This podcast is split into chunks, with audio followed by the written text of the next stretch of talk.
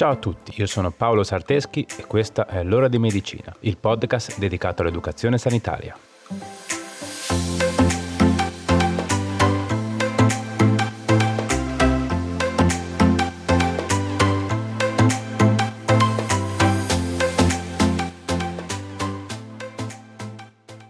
Ciao a tutti e bentornati. In questa nuova puntata del podcast creato da infermieri e pensato per la vostra salute, parliamo di bambini. E nello specifico parliamo della passione di ogni fatina o topino dei dentini, ovvero i denti da latte. Ma prima di iniziare, fatevi salutare meglio. Come state? Spero tutto bene. Come sta andando con la pubblicazione delle puntate una settimana sì e una settimana no? Riuscite a stare meglio dietro le pubblicazioni oppure preferivate prima quando c'erano più episodi mensili? Per me è importante avere i vostri feedback, quindi scrivetemi e fatemi sapere cosa ne pensate del progetto. Quindi, continuiamo pure con la puntata di oggi. Di cosa parlavamo? Ah, sì, denti da latte. Pronti? Dai, andiamo. I denti da latte, in maniera più scientifica chiamati denti decidui, primari oppure temporanei, come penso ben tutti sappiamo, sono i primi denti a crescere in ogni bambino. Questa prima dentizione inizia a presentarsi intorno al sesto mese di vita, anche se in realtà può variare da bambino a bambino. E il momento dell'eruzione è regolato da fattori genetici, familiari e da fattori endocrino-metabolici e costituzionali. Anche se sono destinati a cadere, i denti da latte hanno delle funzioni importantissime. Infatti consentono una masticazione efficace, permettono una corretta fonazione, ovvero contribuiscono alla pronuncia corretta di alcuni suoni e lettere, e mantengono uno spazio adeguato nell'arcata dentaria per lo sviluppo e la crescita dei denti definitivi, guidandoli nella loro corretta posizione durante l'eruzione. L'eruzione dei denti da latte avviene dai 4 mesi e mezzo fino ai 2 anni e mezzo. L'arco di tempo è così vario sia perché appunto in realtà l'eruzione varia da bambino a bambino, e sia perché ogni dente spunterà in tempi diversi, seguendo più o meno un ordine preciso. Vediamo quindi più o meno in che ordine e a quale età spunta ciascun dente da latte. A 6 mesi fuoriescono gli incisivi centrali inferiori. A 7 mesi escono gli incisivi centrali superiori, seguiti dagli incisivi laterali superiori. A 8 mesi sbucano gli incisivi laterali inferiori tra i 12 e i 16 mesi spuntano i primi molari, e anche in questo caso prima gli inferiori e poi i superiori. Tra i 16 e i 20 mesi è la volta dei canini, anche loro prima gli inferiori e poi i superiori. E infine tra i 20 e i 30 mesi spuntano i secondi molari. Ok, quindi se avete tenuto il conto, in tutto i denti da latte sono 20, 10 per ogni arcata dentale. E quindi per ogni semi-arcata avremo due incisivi, il centrale e il laterale, un canino e due molari. Come avrete notato, a differenza dei 32 denti permanenti, che compariranno intorno ai 6 anni di età e che si spera ci accompagneranno per il resto della nostra vita, nei denti da latte mancano i premolari e i denti del giudizio. Durante il periodo della dentizione, ovvero il processo che porta alla crescita dei denti, il bambino potrà presentare diversi sintomi, come dolore, anche se non si manifesta in tutti i casi, eh? Gonfiore e arrossamento delle gengive, irritabilità e sonno disturbato. Inoltre, l'infiammazione gengivale causata dal dentino che sta spuntando può spiegare altri sintomi che possono verificarsi, come ad esempio un aumento della salivazione, mancanza di appetito e feci più liquide e acide, con conseguenti arrossamenti nella regione del pannolino. Come vedete, sono diversi i sintomi che possono manifestarsi durante la comparsa dei primi dentini, ma è doveroso fare alcune precisazioni. Infatti è bene ricordare che possono essere molti i casi in cui questi sintomi non sono associati alla dentizione. È quindi importante non sottovalutarli. Inoltre, come forse avrete notato, non abbiamo citato la febbre tra i sintomi della dentizione.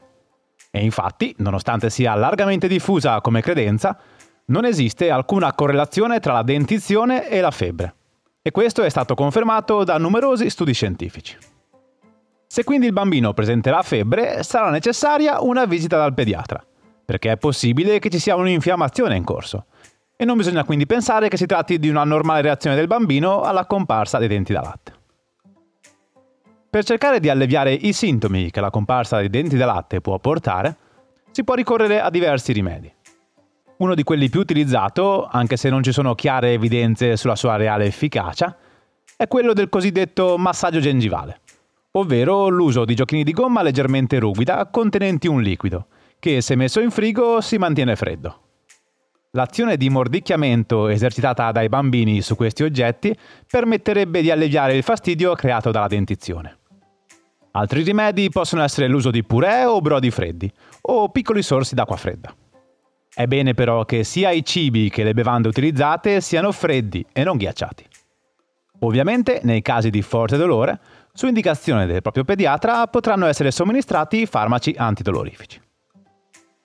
Quindi i denti da latte, una volta spuntati, rimarranno con il bambino fino a circa 6 anni di età, data in cui inizierà la permuta ovvero la progressiva caduta dei denti da latte e la loro sostituzione con i denti permanenti. Anche in questo caso, come avviene per la crescita dei denti da latte, potremmo avere differenze tra bambino e bambino, sia per età di caduta che come ordine. In generale si può dire che più o meno seguiranno lo stesso ordine in cui sono cresciuti. In genere si può riscontrare uno schema di caduta, distinto in tre momenti. Abbiamo una prima fase di permuta, che avviene tra i 6 e gli 8 anni, e solitamente i primi a cadere ed essere sostituiti dai fratelli permanenti sono i due incisivi inferiori.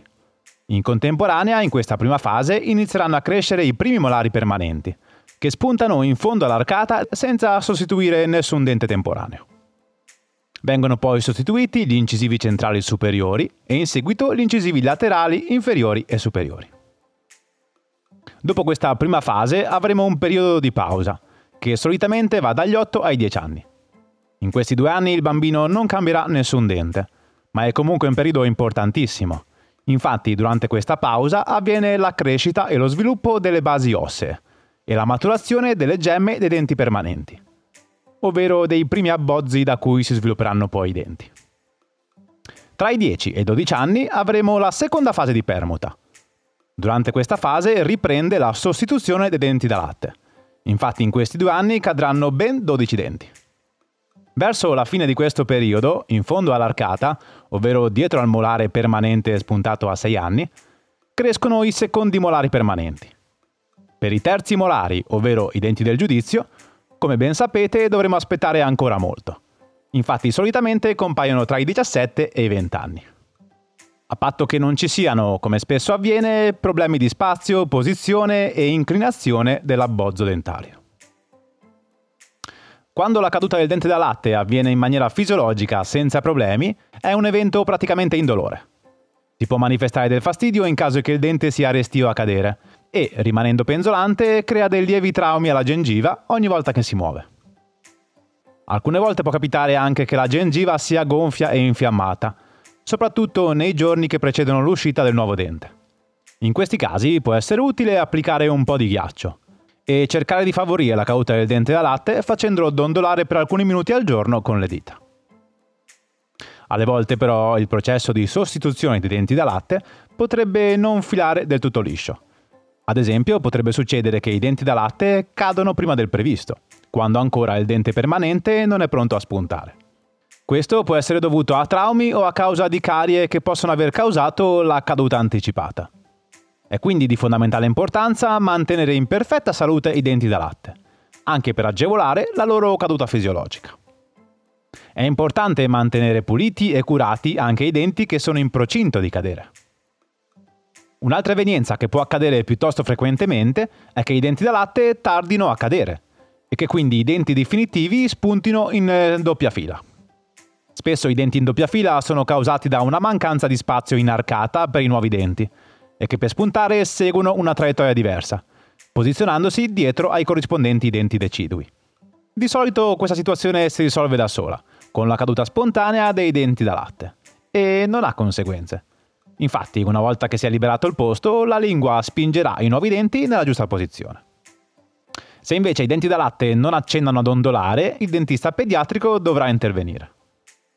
Se inoltre lo spazio lasciato dai denti non è sufficiente per i nuovi, la situazione dovrà essere monitorata nel tempo dal dentista e dall'ortodontista pediatrico, che valuteranno l'indicazione ad una soluzione ortodontica. Ok, dai, ci siamo? Direi che con la teoria possiamo anche fermarci qui. Volevo solo ribadire un messaggio che forse non è passato chiaro. È importantissimo mantenere una corretta igiene orale, anche dei denti da latte. Anzi, l'igiene della bocca del bambino deve necessariamente iniziare anche prima della comparsa dei primi denti. Una corretta igiene orale fin dalla nascita è in grado di prevenire le complicanze nella comparsa e nella caduta dei denti da latte e aiuterà i denti permanenti a crescere in un contesto sano e curato. Se lo spazzolino diventa fin da subito una routine giornaliera, il bambino non tarderà ad abituarsi. Ok, chiarito questo, passiamo subito ai consigli pratici. Pronti? Dai, andiamo.